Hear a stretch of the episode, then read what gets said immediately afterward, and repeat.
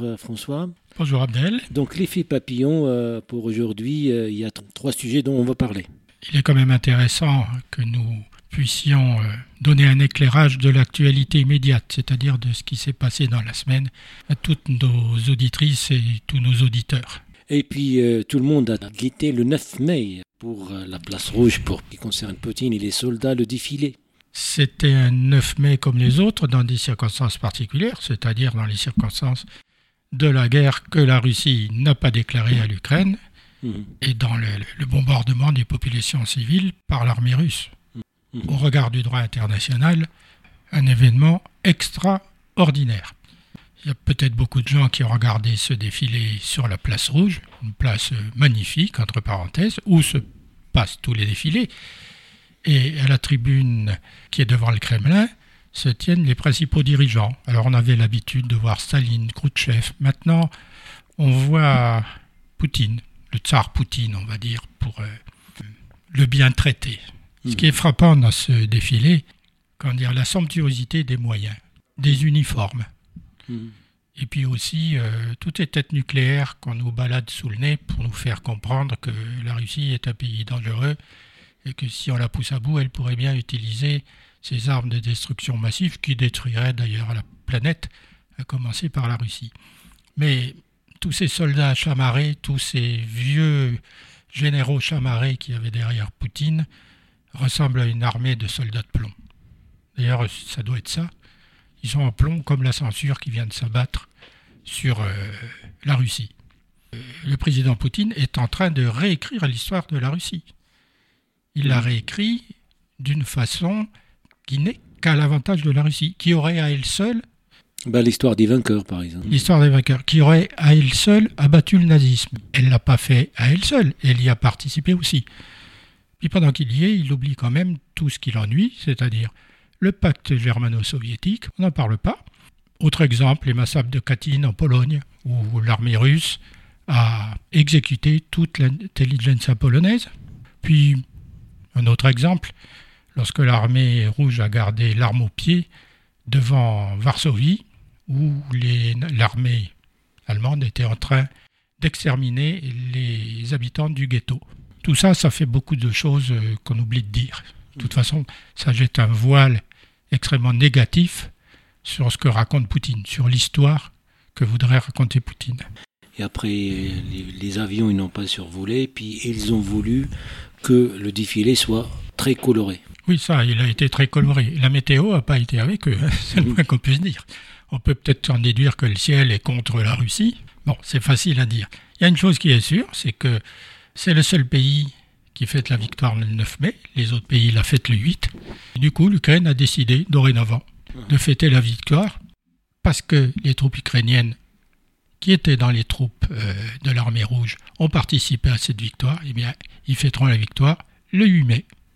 Et puis quelle, contradiction, donc l'Ukraine qui était dans l'armée soviétique, qu'ils ont combattu les nazis ensemble. Oui, ce qui est, incroyable, c'est que Poutine puisse euh, traiter l'Ukraine d'une nation euh, nazie. C'est quand même extraordinaire, des choses pareilles. Et ceux qui se conduisent comme des nazis, en ce moment, c'est l'armée russe qui est dirigé d'en haut par Poutine et ses généraux. Mais en tout cas, sa, politique, il est clair maintenant. Il veut vraiment prendre carrément, complètement le sud de, l'Ukraine en le coupant de, la mer. Si on regarde la géographie, euh, c'est facile à voir. Hein. on a la mer d'Azov. Ça, c'est une conquête euh, qui est bloquée par la Crimée. Il y a la mer Noire. On regarde la bordure de la mer Noire. S'il progresse le long de la mer Noire vers Sébastopol, après, bah, il ira vers la Moldavie, vers la Transnistrie, en Moldavie. Donc, toute cette zone côtière de la mer d'Azov et de la mer Noire deviendrait sous influence soviétique. Je dis sous influence, mais c'est pire que ça, parce qu'ils se débrouillent pour que le Donbass et d'autres, et des villes, demandent leur attachement à la Russie. Donc, ça deviendrait, ces espaces géographiques-là, pas des pays indépendants, mais la Russie elle-même. En tout cas, on a constaté aussi contrairement à ce qu'on croit en espérant que la population russe, par exemple, conteste, mais finalement, euh, il y a beaucoup de pour. C'est très difficile de savoir euh, ce que pense la population russe. Elle est prise entre le marteau et l'enclume. Il y a toute une vieille génération qui est nostalgique de la Grande Russie, de la Russie rouge. Celle-là, elle n'écoute pas ce qu'on lui dit. Dans les familles, quand les enfants racontent ce qui se passe, les, ceux, soldats qui sont engagés en Ukraine racontent à leurs parents ce qui se passe, les parents ne veulent pas les croire. Donc on voit bien que l'information est verrouillée du haut en bas. Qu'est-ce qui peut faire Qu'est-ce qui peut déverrouiller cette information, ne serait-ce qu'un tout petit peu, pour introduire le doute? Il y a déjà une chose, comme ils sont en train de déporter les populations ukrainiennes en Russie, ah bah, les Ukrainiens, ils doivent parler en Russie. Déporter des populations ukrainiennes en Russie. C'est quand même extraordinaire, c'est le goulag. C'est ce que faisaient les nazis. Qu'est-ce qu'il avait aussi l'Union soviétique. Hein, oui, oui, bien sûr. Donc malheureusement, Effet Papillon euh, va revenir sur, euh, sur, sur cet événement, espérant qu'on ait une pensée particulière à l'Ukraine, des gens qui, on a déjà vu ça en Syrie, et là ça se répète, espérant que l'humanité mette un terme à ce, à, ce, à ce conflit et surtout à cette souffrance. Personne ne peut dire euh, où on va parce que personne n'est dans la tête de Poutine. On ne connaît pas son état de santé, on ne connaît pas son état intellectuel, on ne connaît pas l'état intellectuel de son entourage, y compris les militaires. On ne sait pas du tout où vont les Russes, mais est-ce qu'ils le savent eux-mêmes? C'est bien ça le problème. Point d'interrogation en ce qui concerne euh, cette partie du monde qui rentre aussi, qui rentre l'humanité et notre planète dans l'incertitude on a l'impression que l'humanité, il y a une régression.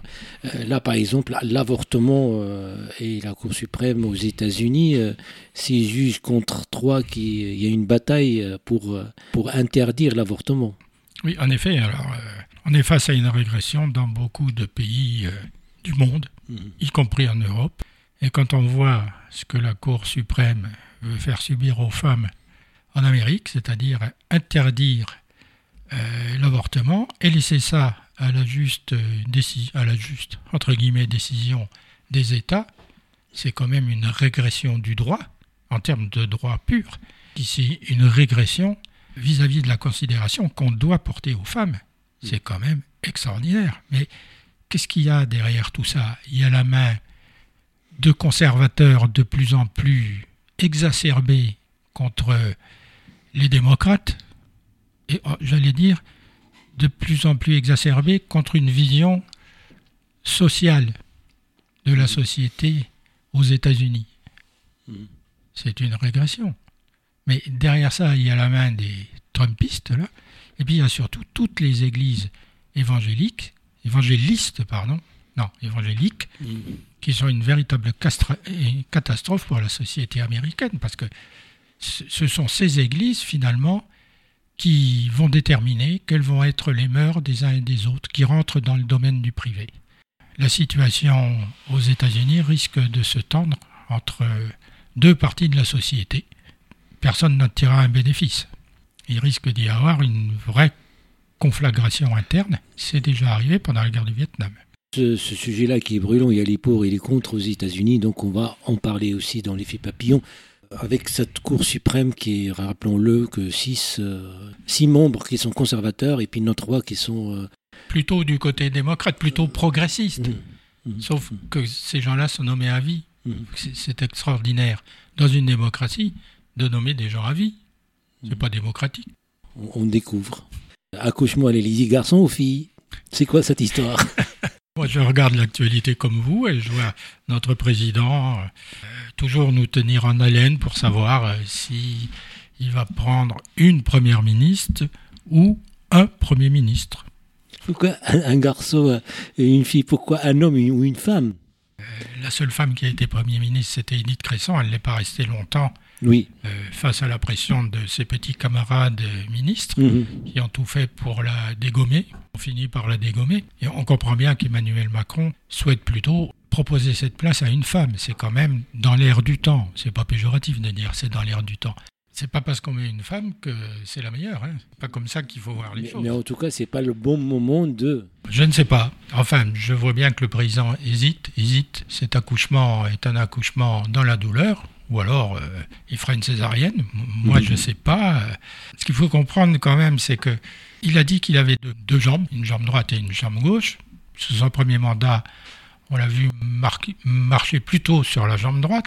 Il nous a dit que dans son deuxième mandat, il n'a pas dit qu'il marcherait sur sa jambe gauche.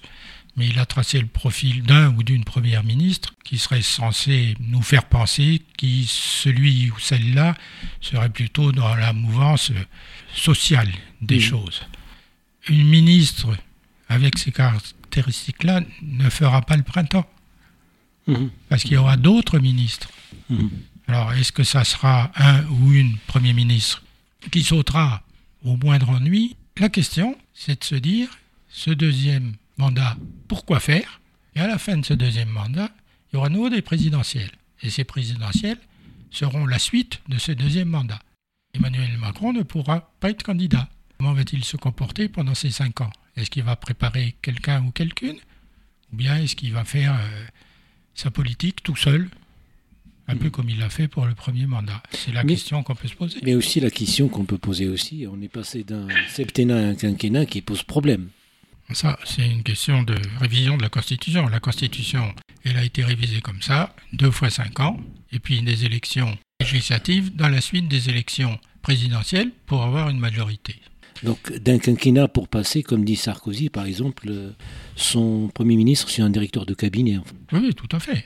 C'est infusible. Mm. C'est infusible, on lui fait faire, euh, on lui fait faire ce qu'on veut lui faire faire. Euh. Normalement, le Premier ministre, c'est lui qui mène la politique du gouvernement. Mm. Il a un projet, il le présente au Parlement d'ailleurs, le Premier ministre. Mais du coup, il est en concurrence avec le président. Certainement aussi, on va pas, l'effet papillon, on va revenir sur cette actualité. Et il y a l'OTAN. Si, je dirais autant suspend ton vol, parce que c'est bien le débat qui mm. va traverser l'OTAN et qui le traverse. Il y a des nouveaux pays qui veulent adhérer à l'OTAN.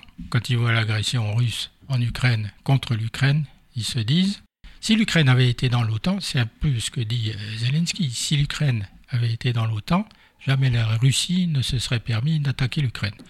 Donc tous les pays qui n'y sont pas, Finlande, Suède, Pays-Baltes, etc., ont le même raisonnement. Ils disent que la seule façon de nous protéger, c'est d'adhérer à l'OTAN. Ce qui a demandé la Finlande et euh, c'était des gens, des pays qui étaient traditionnellement neutres. Maintenant, ils ont peur au vu de ce qui se passe. Le problème, c'est que toutes les frontières européennes vont être euh, une frontière commune avec la Russie, si tout le monde adhère. Donc l'OTAN sera collée à la Russie. Et c'est ce que reproche Poutine, et c'est pour ça qu'il dit qu'il attaque l'Ukraine. Est-ce qu'il fallait mettre une zone tampon entre les pays européens et la Russie en associant peut-être ces pays à l'Europe plutôt qu'en les intégrant carrément dans l'Europe? Alors euh, l'OTAN c'est pire bien évidemment puisque c'est une alliance militaire. Mais finalement c'est Poutine qui a poussé euh, tous ces pays dans les bras de l'OTAN. Après avoir dénoncé le fait que l'OTAN avait des frontières communes avec la Russie, voilà qui pousse tout le monde dans les bras de l'OTAN. Cherchez l'erreur. Et puis on va parler aussi de, sur Fillon, euh, comment tricher en politique Alors, euh, le cas de François Fillon, ben, il a fait un triste sort aux élections. Il était accusé de détournement de fonds publics, lui et sa femme. Les procès l'ont condamné en première instance, en appel, et maintenant, euh, il veut se pourvoir en cassation. Alors tout ça, ça permet de faire que le temps s'écoule. Mmh. Alors, Déjà, l'appel, c'est long, mais alors la cassation, c'est encore plus long. Ça coûte très cher d'ailleurs. Ça coûte très cher mhm. à celui qui se pourvoit en cassation, bien évidemment. D'une certaine façon, on a l'impression que ça repousse le temps et, ça permet euh, à ces gens de pouvoir de, passer encore du temps sans avoir été condamnés, quitte d'ailleurs à disparaître corps et biens avant que le procès se déroule. Ça ne fait pas partie de ce qui peut rassurer les électeurs sur la probité et l'honnêteté des dirigeants en politique. en tout cas, le cas aussi de Sarkozy, qui on a entendu beaucoup parler dans la presse, les condamnations, les poursuites, mais finalement, il n'y en a rien. On le trouve à l'Élysée, par exemple. Bien sûr, on ne voit rien venir. Alors, euh, est-ce qu'il faut incriminer la justice elle-même, c'est-à-dire l'administration judiciaire, le système judiciaire qui, applique les lois qui ont été votées par le Parlement Est-ce qu'il y a deux justices? Est-ce qu'il y a une justice pour les nantis? Est-ce qu'il y a une justice pour les autres? C'est quand même ennuyeux d'avoir un débat comme ça. Je ne sais pas où est la vérité. On ne peut pas dire que la justice est corrompue. C'est pas vrai. On ne peut pas dire qu'elle est menée par des gens qui sont injustes. Cela étant, les textes étant ce qu'ils sont, eh bien, ils font qu'on euh, peut toujours trouver des biais pour repousser l'échéance. Tellement maintenant, euh, ça pose aussi la question Lorsqu'on veut pratiquer ou de faire de la politique un mandat ou deux et après on passe au secteur privé, c'est-à-dire on coupe euh, ces affaires-là, il y a un soutien des uns et des autres, donc c'est tellement ils sont devenus une famille, ça sera difficile, même la justice, je pense qu'elle a les textes, elle applique la loi. À partir de là... Euh, si, elle ne peut pas faire autrement d'appliquer les textes de loi. Tout à fait, qui est voté par les hommes politiques. Absolument, c'est le rôle de la justice. Hmm. Après, il y a tout le système du pantouflage dans l'administration, et puis le recyclage des hommes politiques dans le privé. Il suffit de regarder dans quelles entreprises ils se recyclent pour comprendre quand même qu'il y a un problème.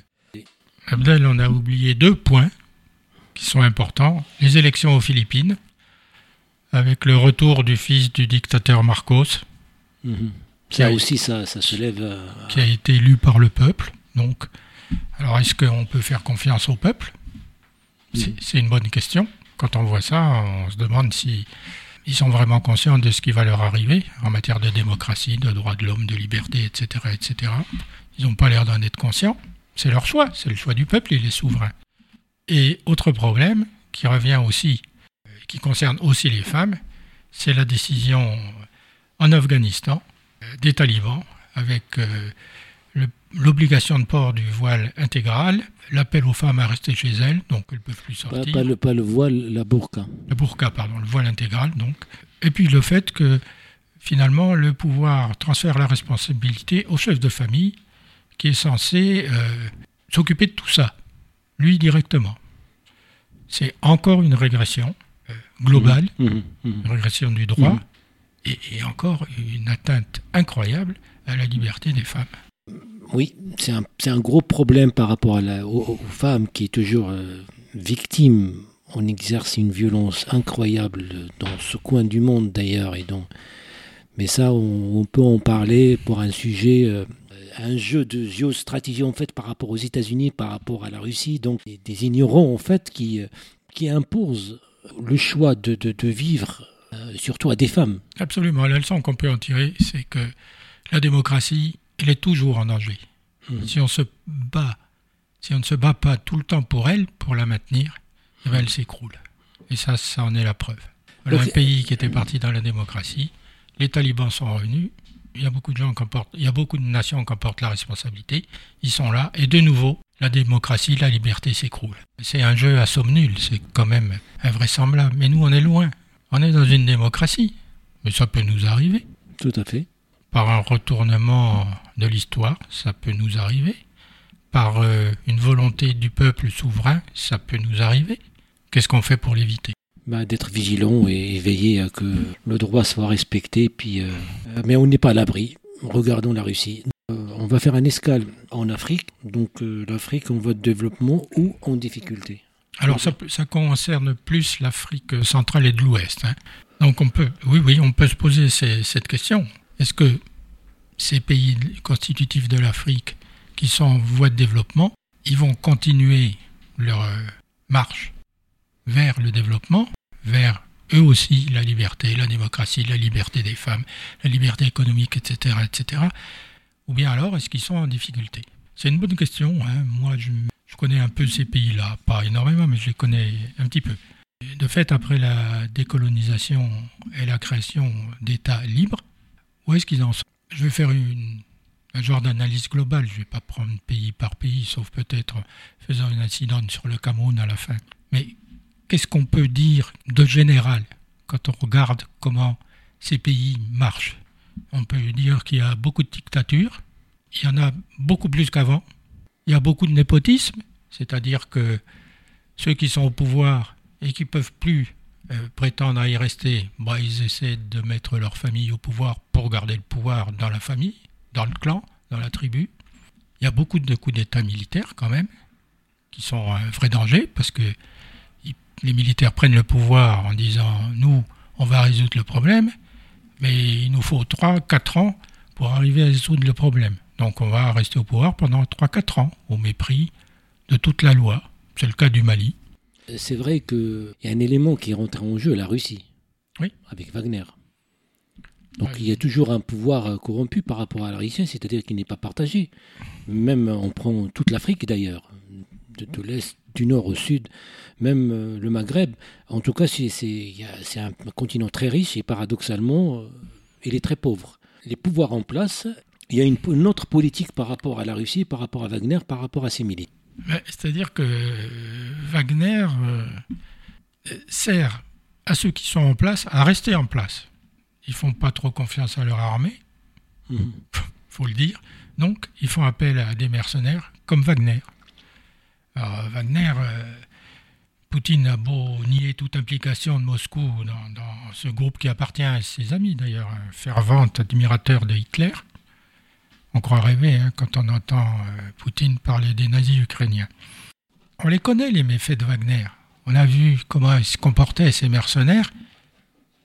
Ils sont sans foi ni loi. Ils n'ont pas d'ordre, sauf à, faire régner l'ordre tout seul par les voies et les moyens euh, qu'ils considèrent comme euh, nécessaires. Donc, on les a vus en Libye, et maintenant on les voit au Mali, et on, va les voir certainement ailleurs. Un de leurs commandants, là, qui vient d'écrire un livre et qui s'appelle Mara Gabiduline, explique bien comment elle marche, cette milice. Finalement, elle marche toute seule. Elle marche comme elle veut. Donc, euh, il pille, il viole, il pille les richesses, systématiquement. Par exemple, Wagner aide un oligarque qui s'appelle Prigogine à participer au pillage de l'or euh, du Soudan dans l'état du Nil au travers d'une société qui s'appelle Meroe Gold.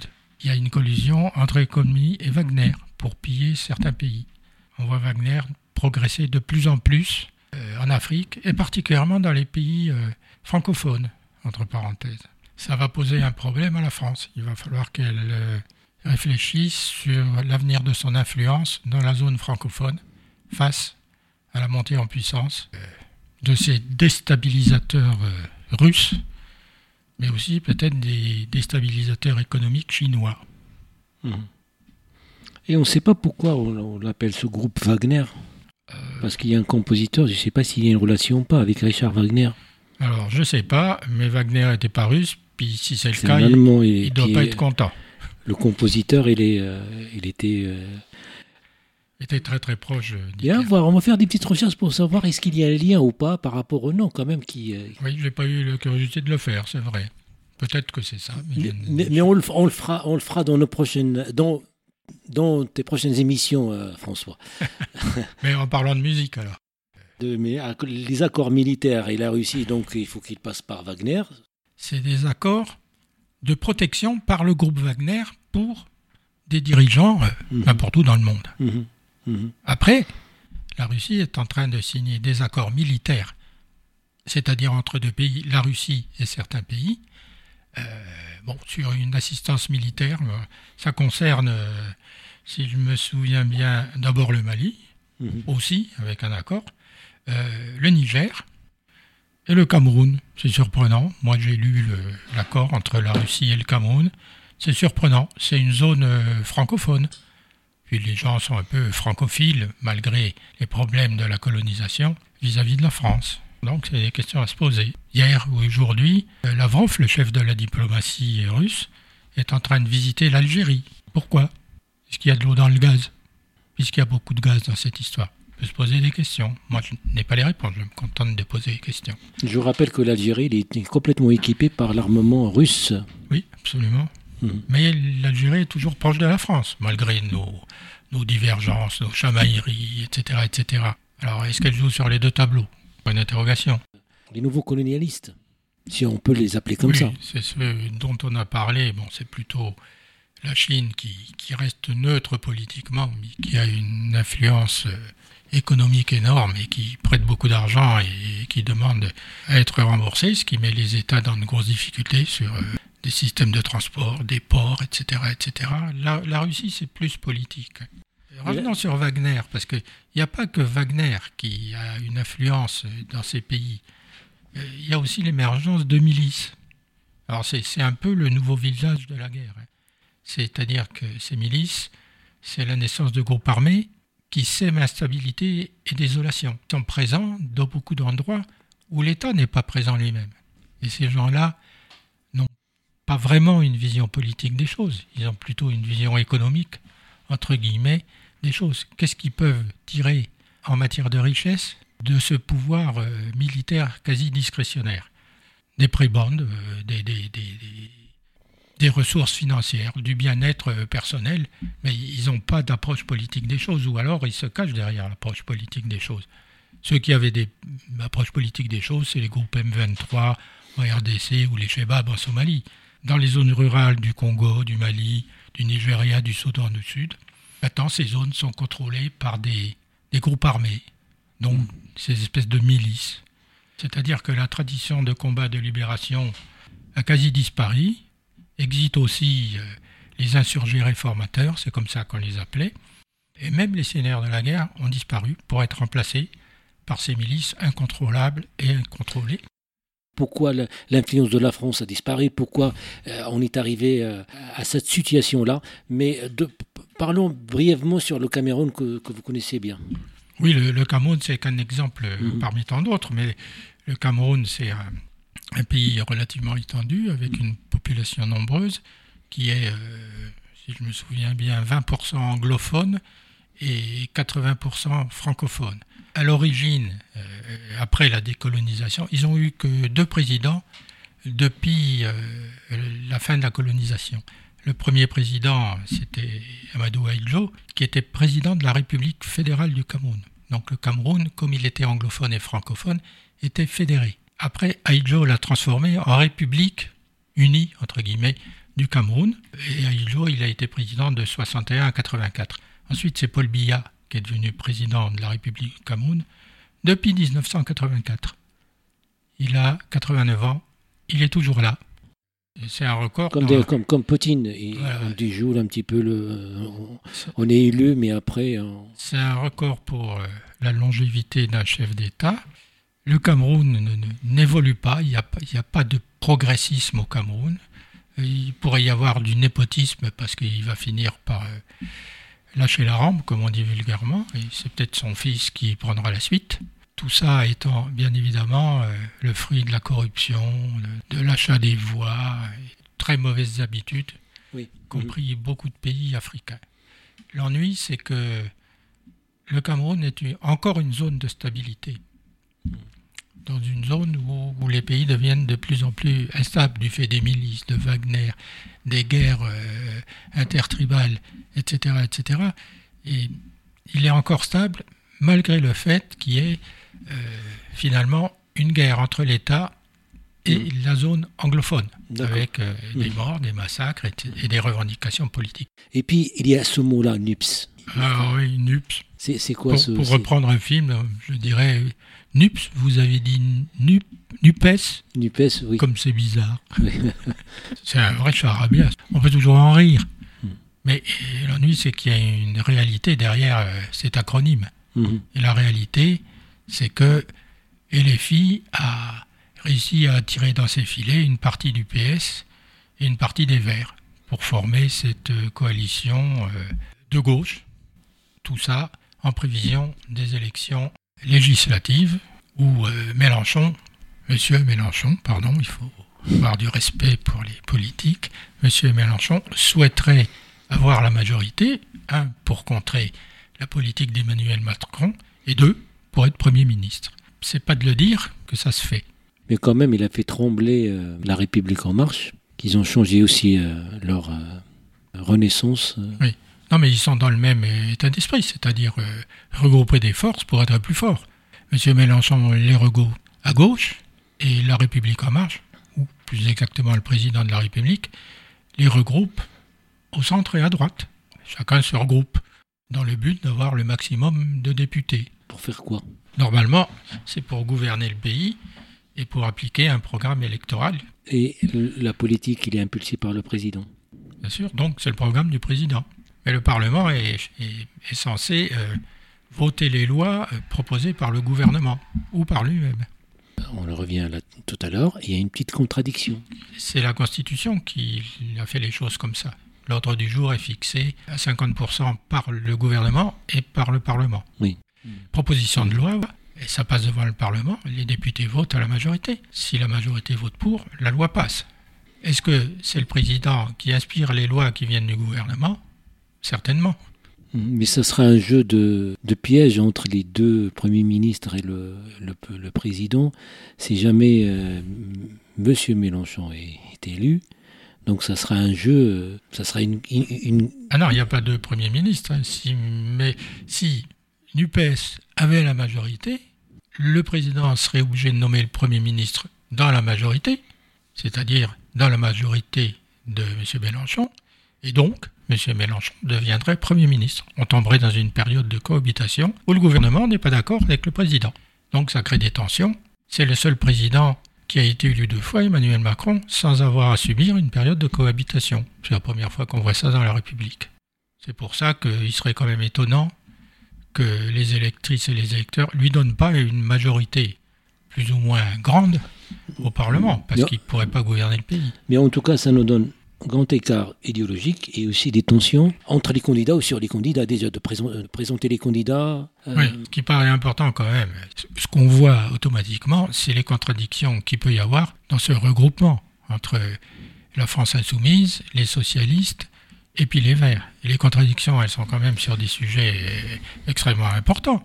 L'Europe, pour, pour laquelle LFI n'est pas particulièrement attentionnée, jusqu'à proposer une désobéissance européenne, les alliances internationales, entre guillemets, quid de la Russie, la laïcité, posée au communautarisme et à l'universalisme, l'économie de marché, etc., etc. C'est quand même, euh, ça fait quand même beaucoup de choses différentes. Hein ce qui nous rassemble est plus fort que ce qui nous divise. Mais qu'est-ce qui les rassemble et qu'est-ce qui les divise? Quand on met euh, les choses dans les deux plateaux de la balance, quel est le plateau qui penche le plus? Du coup, ça crée des tensions sur les candidatures. La France insoumise se considère comme le leader naturel de cette alliance. Étant le leader naturel de l'alliance, ben, la France insoumise veut imposer ses vues politique, économique, sociale, mais aussi veut imposer ses candidats. Donc ça nous donne quoi? Eh ben des, tensions, par exemple, Paris-Simonet à Raj, à Paris, euh, le retrait de Bouaf, qui se présentait contre Picard, on sait un peu pourquoi, le duel euh, Roussel-Renault, Lambert qui est au PS et la France Insoumise, Habib qui est au PS et la France Insoumise. Donc il y a de plus en plus, enfin ça fait pas énormément de qualité jeu, mais il risque quand même d'y en avoir de plus en plus. Hein, quand on pense qu'ils ont été présentés un candidat contre Roussel, c'est quand même fou. Pour gouverner, pour faire quelle proposition? S'il y a une cohabitation, on sait que la marge de manœuvre, il est, il est rétréci un petit peu par rapport à ce que l'impulsion politique et au niveau économie, au niveau social. Et pour l'instant, on s'est dit que ce regroupement, c'est plutôt pour se partager des postes de députés, plutôt qu'avoir une, un programme commun. Ça reste un euh, du calcul des politiciens qui cherchent. Euh, Ce qui fait pas de bien à la politique, bien évidemment. Après, le socle idéologique, on le connaît pas, on le voit pas, on le connaît pas, on l'entend pas. Donc certainement, on va aussi parler l'effet papillon sur les, les élections approchent.